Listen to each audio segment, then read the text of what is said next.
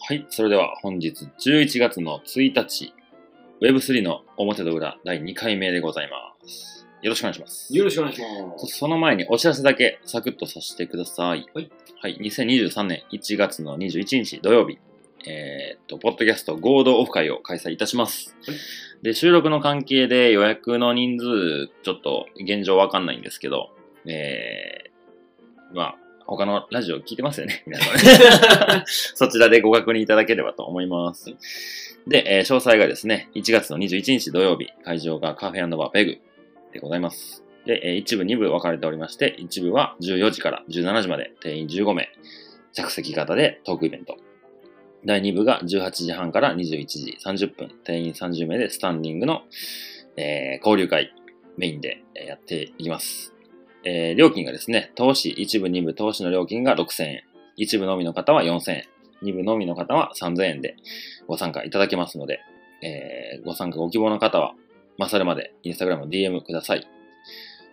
インスタのアカウントが masma43、まさま43でインスタやってますので、そちらに DM いただければと思います。えー投資なのか、一部なのか、二部のみなのか、えーご連絡いただいて、お名前フルネームでいただければ、こちらで予約しておきます。はい。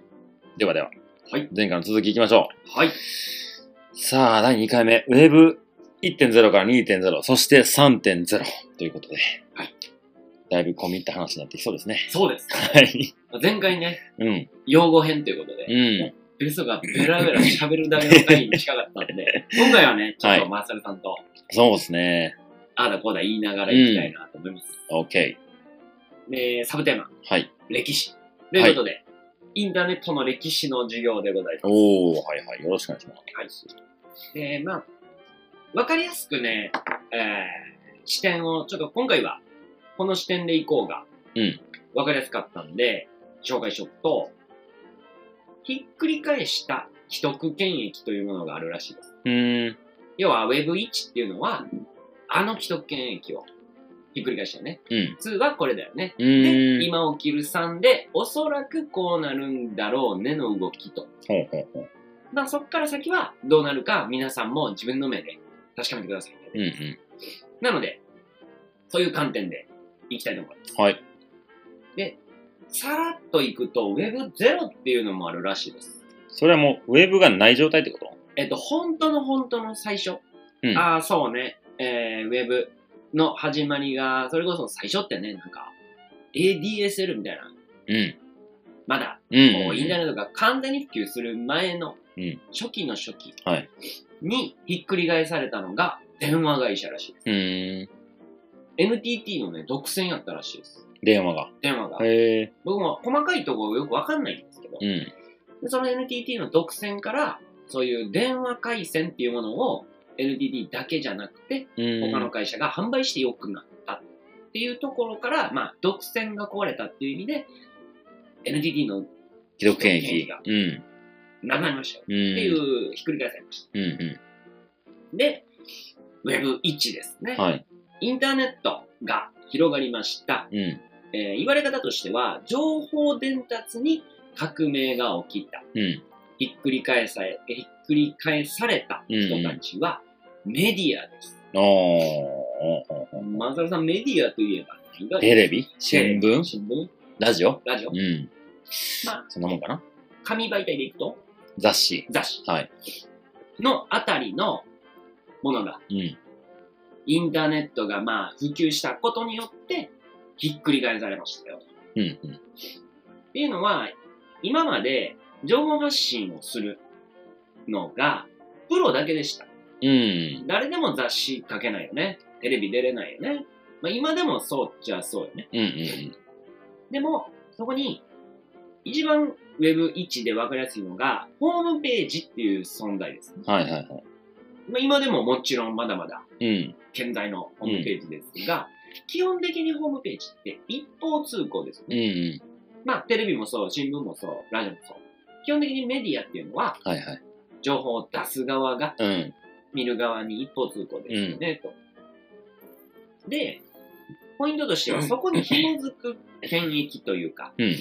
権利として、広告がある。ああ、そうですね。今言ったやつ全部、うん。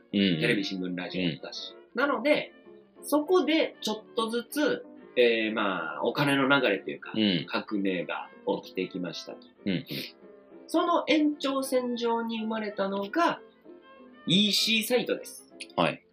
EC サイトって明確にというか、うん。つ一言で言うと何かわかりますか ?e コマースとかも言われる、ネットでなんか物を売り買いするみたいな。そうです。うん。ネット販売ですうね。ん。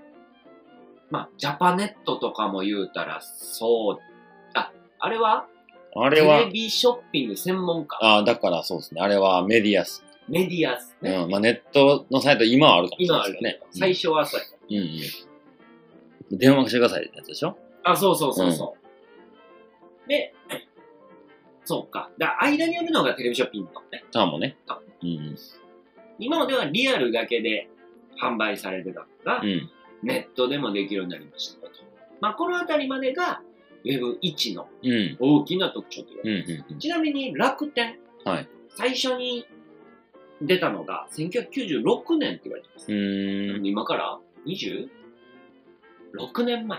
うん。当時はそうですね。三谷社長がうん。自ら最初12店舗ぐらいで始まったらしいうん。その12店舗の社長がインターネットインターネットどころか、うんパソコンもないしうん。うん。何ですかそれうんうんみたいな社長に、あまあ言ったら出店う者に、 ん。一緒に秋葉原にパソコン買いに行っ てるえそうでそこに、えー追う感じで1999年にーうん。ヤフーショッピングとかがお始まりました、ー。はいはいはい。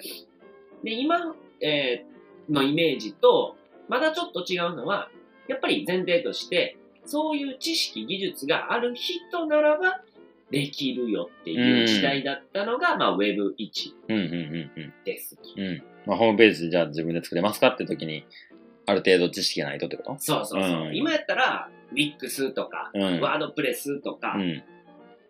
まあ、まあ言うたらなんか SNS だって、自分のホームページみたいなもんやし、技術も何も、まあ、そら、写真をこうしてねとか、ああしてねとか、文字ってねぐらいはある。特別な能力はなくてもね、そうね。今子供ででもできますからね、ね。ああ、そう。うん。っていうのが、まあ、Web1 でした。はい。まあ、これだけでも、テレビや新聞、ラジオからは、もうすげえ、なんだろうね、その、特権っていうのがう、ん。崩壊しはたいはい。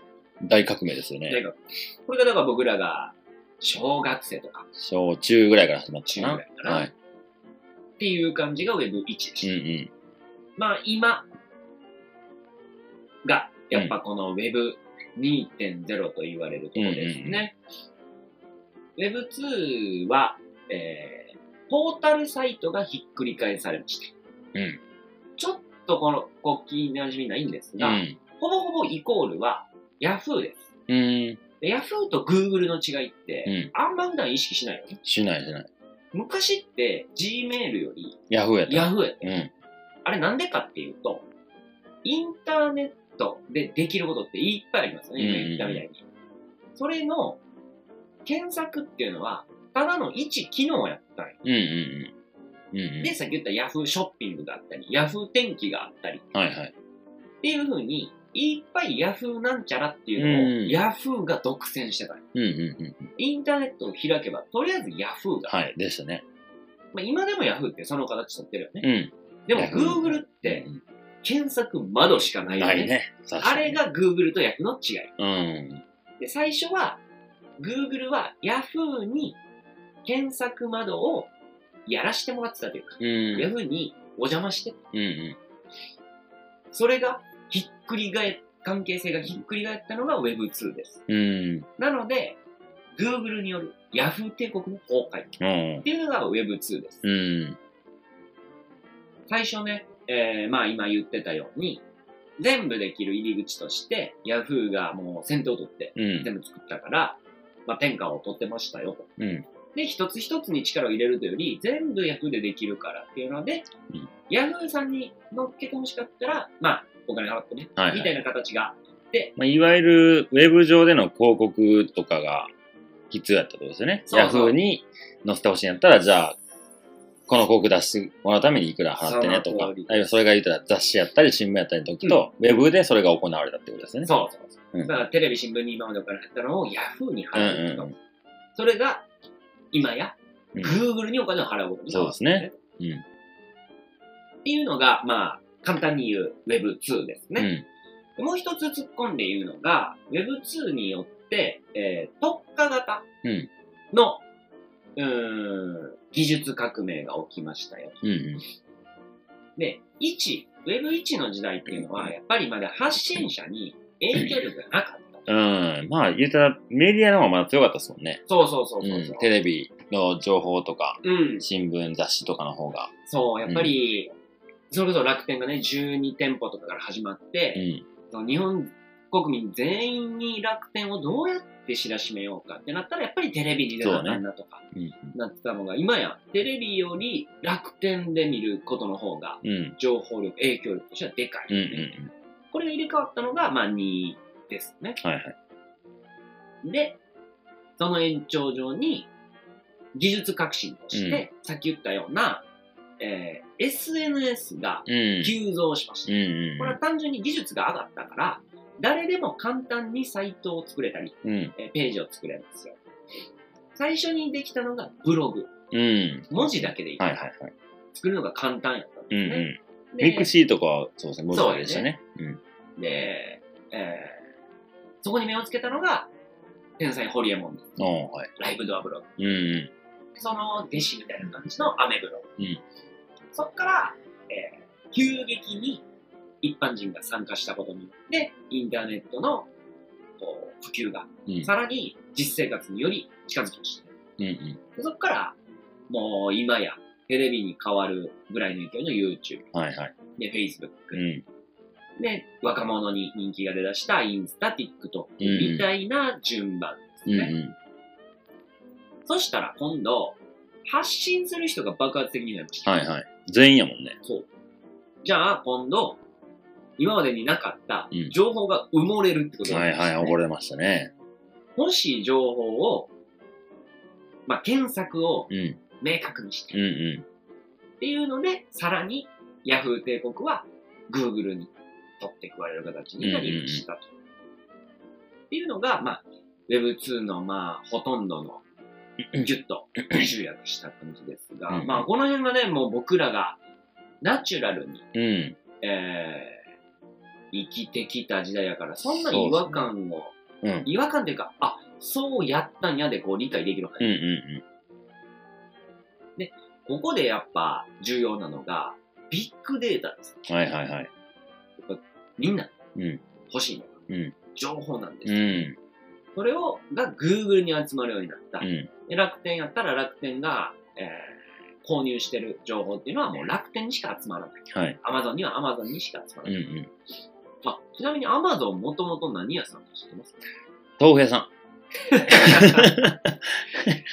狙いに来たなぁせこいなぁなんか本屋さん豆腐屋さん。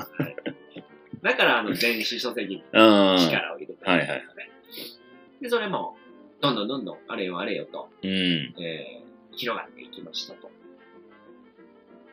で、その、集めた情報を使って、何をするのが、えー一番いいか、うん。あじゅ情報を手に入れたことによっはてい、できること。できること。これがね、やっぱ Web2 の一番かな。一番っていうか、まあ、技術的な部分でいう、革命。うん。まあ、消費者の動向が知れるってことですね。そうです。やったら、販売していくものの作り方、出し方みたいなのが。のを、えーっと、だから技術の名前。インターネット上の技術。なんやろインターネットだけじゃないけ知ど。ってるっすかしてる。あ、そういうことねっていう、2文字です。英単語2文字。 ?2 文字うん。。英単語2文字はい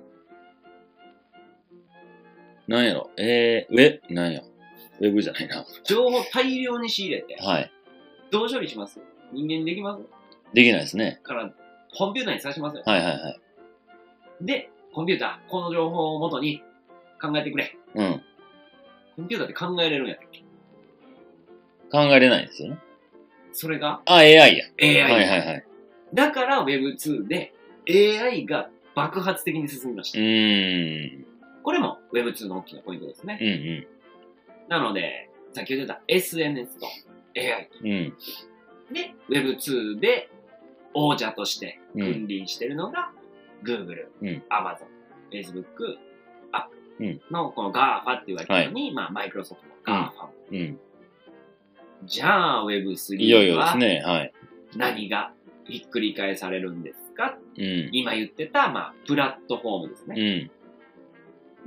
プラットフォームがひっくり返されて、Web3 の醍醐味である非中央集権。うんう要はトップに Google がいて、Google にお金払って広告を出す。えー Google でみんなに見られるようにする。ん。うってん。いう時代が終わるんじゃないかっていうふうになってるのが、この歴史から見る今の、そしてこれからの予想ですね。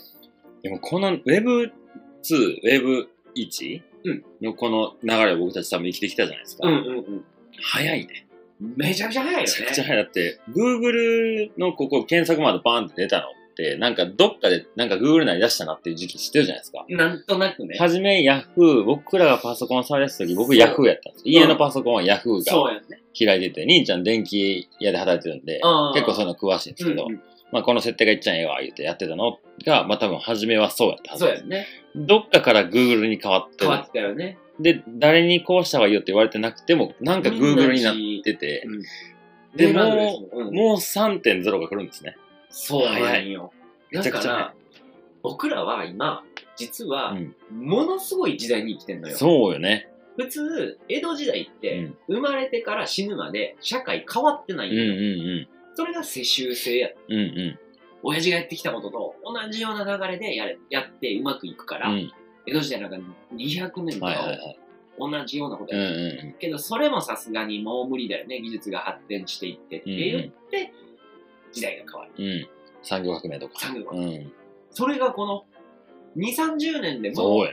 3回目が来てるってことは、だから10年で世界は全然違うと。うん。しかもそのスピードはどんどん速まってる。もう、もう大変やな、もう、マ大ジ変でな。んですよ。一年ごとに世界変わってしまうぐらいもやうほね。んまにそん加な感じ。速していったら。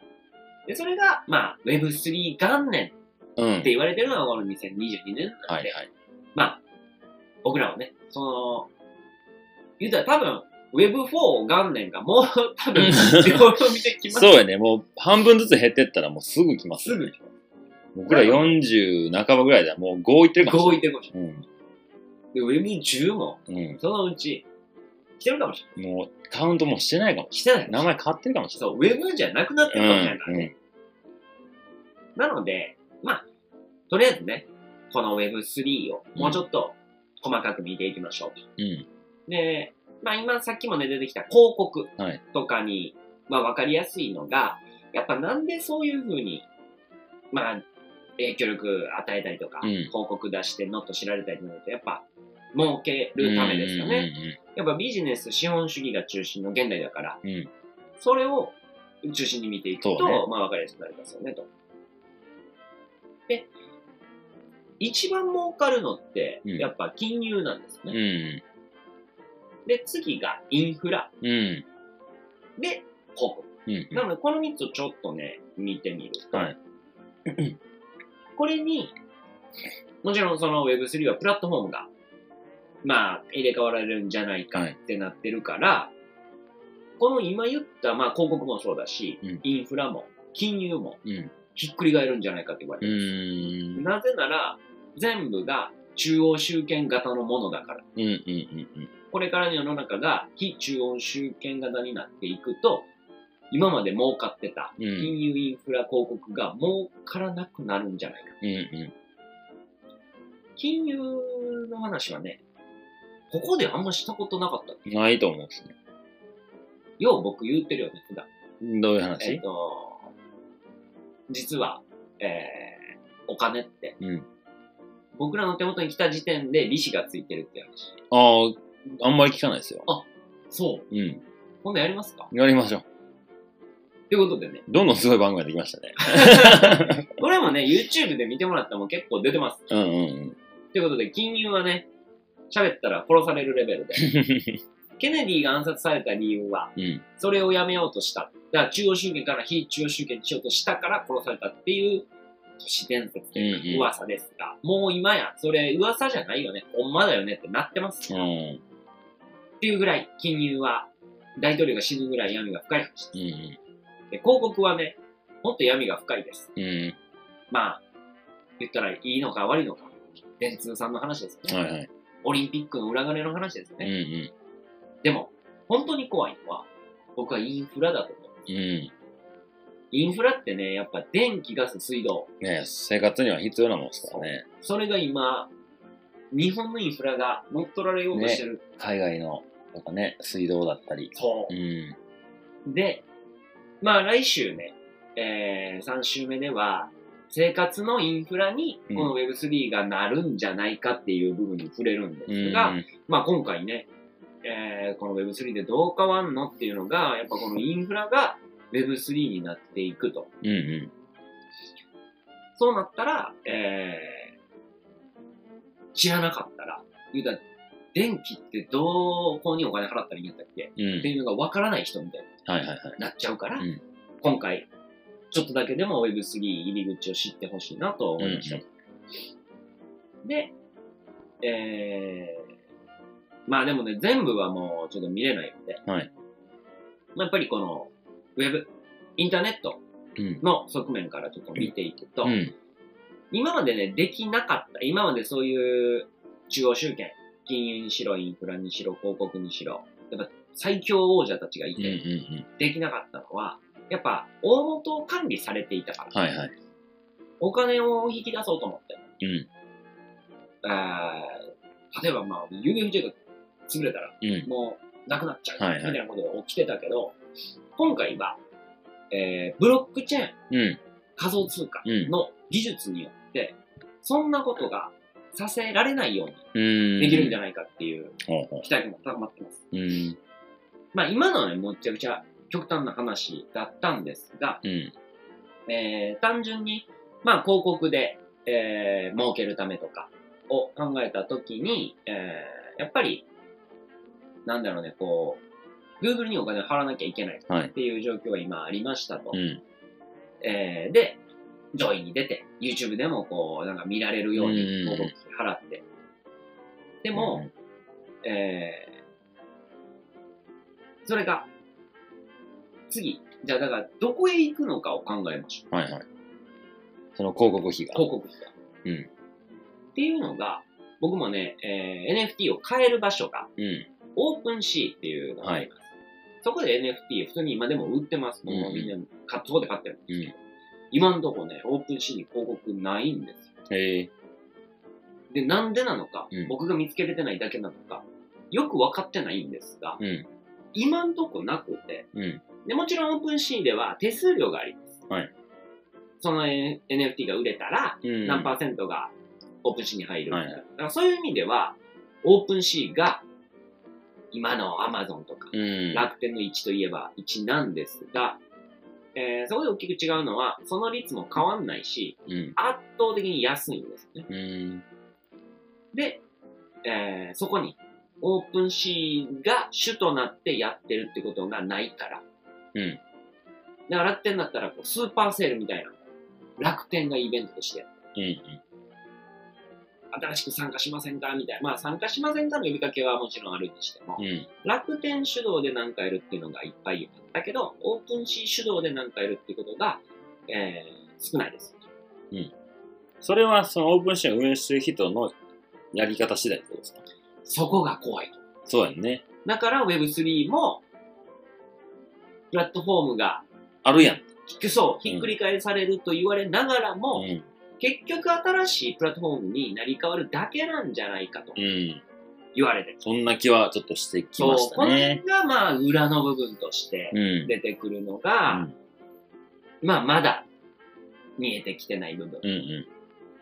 もう旅と言葉としても注目していかなきゃい注けな目い。し。ていかなきゃいけないですね世の中をより良い方向に向かうラジオですからね、 これそうは。なんですよ。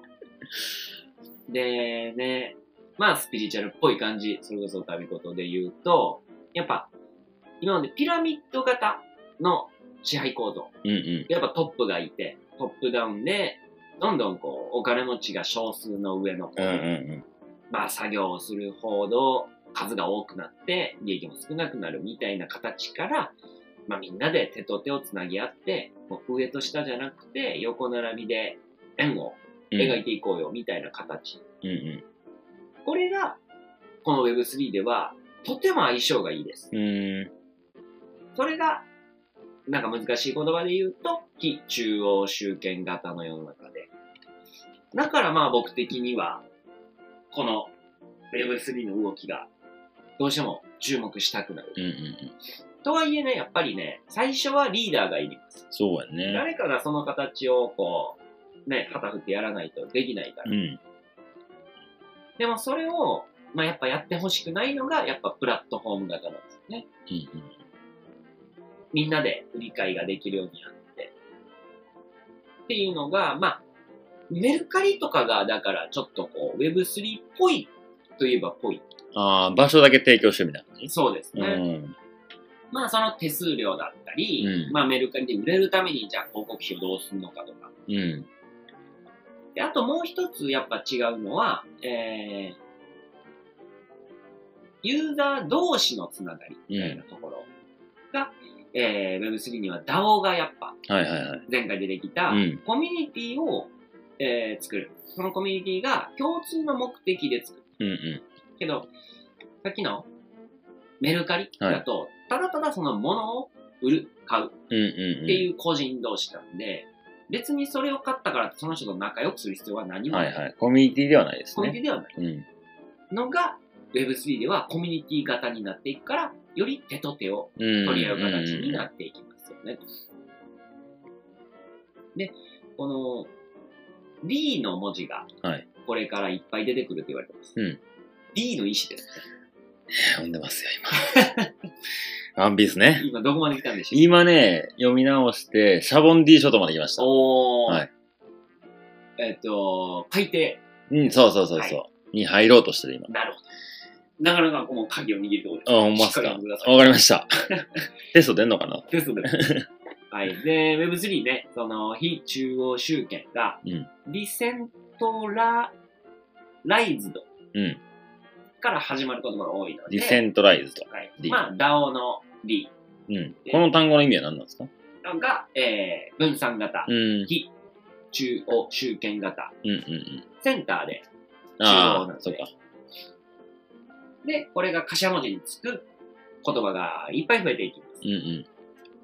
で、えー、これは今までみたいに国家や企業のリーダーがインフラ、プラットフォームを整えるのではなく、うん個人個人がプロジェクトごとに集まって動いていく。うんそのために必要な資金を個人たちが集めていく。うんやっぱりね、これが中央集権っぽい、えー中央銀行、うん。うん。 Google みたいなところに真っ向勝負している感っていうのがあります。うーん。ちなみに、エピックゲームズって聞いたことあります。ないっすね。これね、面白い現象が起きてます。会社名って普通大人が知ってて子供が知らないやうんん。エうピックスゲーム僕子供から教えてもらったんですん。よ。へえ。 4兆円以上売り上げ出してるらしいです。うーん。え、エピックスゲームっていう会社なんですエね。ピックゲームスってあエいピックうゲーム会社が、ここで言っちゃいます。はいフォートナイト作ってる会社です。へえ、なんで子供が会社名してるんですかまあやっぱ、その、よう出てくるからですそこが出すゲームがおもろいってことそういうことです。うーん。フォートナイト以外もいっぱい作ってて、うーん。そこの課金がえぐいらしいです。あー、そうみたいですね。そこで、えー、多分ね、NFT もいっぱい売ってると思う、うんうん。で、中で使えるアバターみたいなうんのも売ってて、うんうん、服装とかね、コスチュームだったりとか、そうでもそこで課金するとかそうね。そう。これって結構革命が起きてんじゃないかな。その時点で。うん、子供が知ってて大人が知らない会社ってうん今までなかったよ、多分。そうね。そう。うん、ま例えば遊戯王カードを出してる会社とかやったらあったかもしらんけど、で子供が知ってるって子供が遊戯王、でも遊戯王カードの会社名まで子供はあんま知らん,、知らんやろうん。それぐらい子供の、なんだろう、理解度っていうのも高まってきてるって言われてて、うんそういうのを、えーデジタルネイティブ世代っていうらしはいはいはい。あ、ちょっと用語編に出してもいいぐらいのことなんだうけど、ん。まあ、僕らでいうウェブ2世代、イギリ1世代だな。うん、ネイティブは2位かもね。ね、うん。小学生の時には、まあ言ったらスマホもなかっうたんし、けど今の子は生まれた時から、うん。うんうん。あの、デバイスを、デデバイバイスとして生まれてくるんでしょ最後。ス。 お腹の中から iPhone で。 iPhone ごと。そろそろ生まれんで。それぐらいね。そだってもう言うたら、僕も甥いっ子、姪っ子いますけどう。う、んうんうん。おかんとかが写真撮って先生と上げてるわけじゃないですか。そうやね。で、その、あの、あ過去のアルバムみたいな感じになっていって、うんその子らがもう大きなったらこれどうなんねやろと思う。そうやね。幼す稚げ園え、でそう、引っ込みじゃんな子やのに、めちゃめちゃおかんに着せられてる写真が上がってんのが残ってるくるかもしれんなって考えたら、だから自己紹介が、こう、初めましてで、こう、幼稚園同士の子が、うん。いあ、僕こんなんでそう、SNS 交換しよう言ったら、そうおもうフォロワー2万人もうのみたいな。全然、てか今でも起きてそうなぐらい。そうやね。そのそれ多分個人のアカウントとかを持ち出してんじゃない、うんで、おかん、おとんがやってたやつ、そのフォロワーそのまま渡してあげるから、みたいみな。たいな、うん。お金渡すみたいなノリで。その話がね、うん Web3 っぽい話。ああ、そうなんや。。まあなんそていうね。うん。それぐらいネイティブやもんね、今の子たちはね。そう。要は、その感覚で Web2 と3の違いでよく言われるのが、YouTuber のフォロワー数を Twitter のフォロワー数に移行できないよ。うんうんうん。それが各プラットフォームがうん。うん管理してるっていう意味合いになります。うん。それが Web3 にはありませんっていう感じですね。うんうっていうのが、まあ、Web3 がね、どうなっていくのか。うんただ、このちょっと、うん、裏の方ですね。うん。あの、前回ちらっとご紹介したマスターの話もね、はいはいはいこの辺がちょっときな臭いですよっていうのがあるんですけど、まあブワーでいっぱいあったのから、一個だけご紹介すると、うんえーアメリカ国防省、うん国防総省やったかなうんうの組織 NSA、あえー映画スノーデンで出てきたやん。うつんですね。うんうん要はもう情報スパイばっかりをやってる専門うん。の組織です。うん。が、えーもうずっと監視してます。うん。もうしてるんですね。してるんです。はいターゲット東京っていうプロジェクト名があります。へでも東京の主要施設、もう多分首相官邸からえ。うん。国会から、もうほぼほぼ全部を、えー、盗聴、監視してます。うん。もうなってます。うん。でも、Web3 が世の中で動いてるっていうのは、うん。ちょっと怪しくないかと、うんうん。マスターは言っうてんおうんります。ここに、あの、ムーンショット目標が来るうわん。けです。はいはいはい。うん。そうね。つまり、まあ、裏って僕がね、何を言いたいかっていううと、ん。結局、国が国民を管理するのに、うん。 Web3 むっちゃ都合いいんちゃうんかっていうう話んですね。うん全部ネットでできて、まあ、簡単に改ざんできない、うんブロックチェーンがあるとはゆえ、うん。うん改ざんしなくても、その人が何してるか、うん。その人の NFT が全部わかるよっていうことになる。うんうんっていう世の中って、それは情報を集めてるスパイの NSA からしたら、うん。うん。そんな楽なことはないよね。いう裏面なるほども、ね。旅事的にはあるんじゃないかと。どうなんだろうんうん。うっていうことで、アナログが今見直されだしてます。ああ、そうなんや。だから国の本当の機密文書は紙ベースだったりとか。紙ベースで極秘って押して、うん。これはもうこの役職のしか見えないし人しか見れないみたいな法律を作ろうとかうん。いうふうな動きになっていくと言われております。そうね。そうね。なので、執筆中のはマサルさん、あ、はい。やっぱ本で出したいですよね。本出したいですね。今無数に電子書籍出てるの知ってますうんうそれ100円とか、ん。もううなんやったら無料とかで売って、自分の本来の売りたい商品を売るん。うん。みたいな形がバンバン出てる中、やっぱね、このリアルの本っうん。ていう価値っていうのが見直されていくんじゃないかと思いますそうやと思うんすよね。ね。うん。まあ、ここまで考えてないけど、ポストカード送ってんのも、うんまあ、初めは暇つぶしやったっすけど、うんやっぱ LINE で、LINE とかその SNS とかの DM で同じ文章を打っても同じ内容届けれるじゃないですか。うんうんなんかそれがこう、違う場所からちょっとこう汚れて、うんスタンプパン押されうて、んっていうのになんかこう、こういうのなかったな、最近っていう風に人はなるんかなとは思いますそうやんね。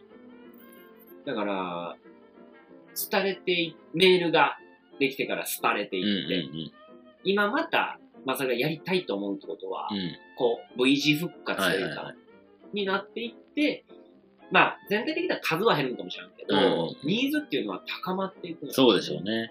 うん。まあなんかな、リアルはもうこの後に、来週再来週も話してるかもしれないですけど、どんどんバーチャルに入っていく中でリアルがどう捉えられていくのかっていうのは、もう分からんけどね。わからんしでもちょっと議。論するべきとこやなと思う、ね。そうね。うん。っていううん。感じの、この Web1 から2、はいそして3という形でした。うん。いやー、ほんま早いんやろな、もうマジで。。ほんと早いと思う。うんで、一個、あのーうん謝らなきゃいけないことをうん。は発覚しまして、あ、はい。内容の言い訳なんですけど、はい考えすぎてう、ん。ポストカードをうん。考えております、うん、もういいでしょ。それこそ Web3 やし、うん。データで作っておこうかなと思った けど、さっき今の話したらそれ言う言われへんかった。まあね、でもメッセージはね、なんかいただけるようになったけど、はいうんあんまポストカードくれって言われないから、そうっすね。なんか本だけにしてもいいのかなそうとしよう。思いました、はい本ありますんで。本は送りますんではい。OK。はい。では、第2回目、11月1日の配信終わりにしましょう。はありがとい。うございましたありがとうございました。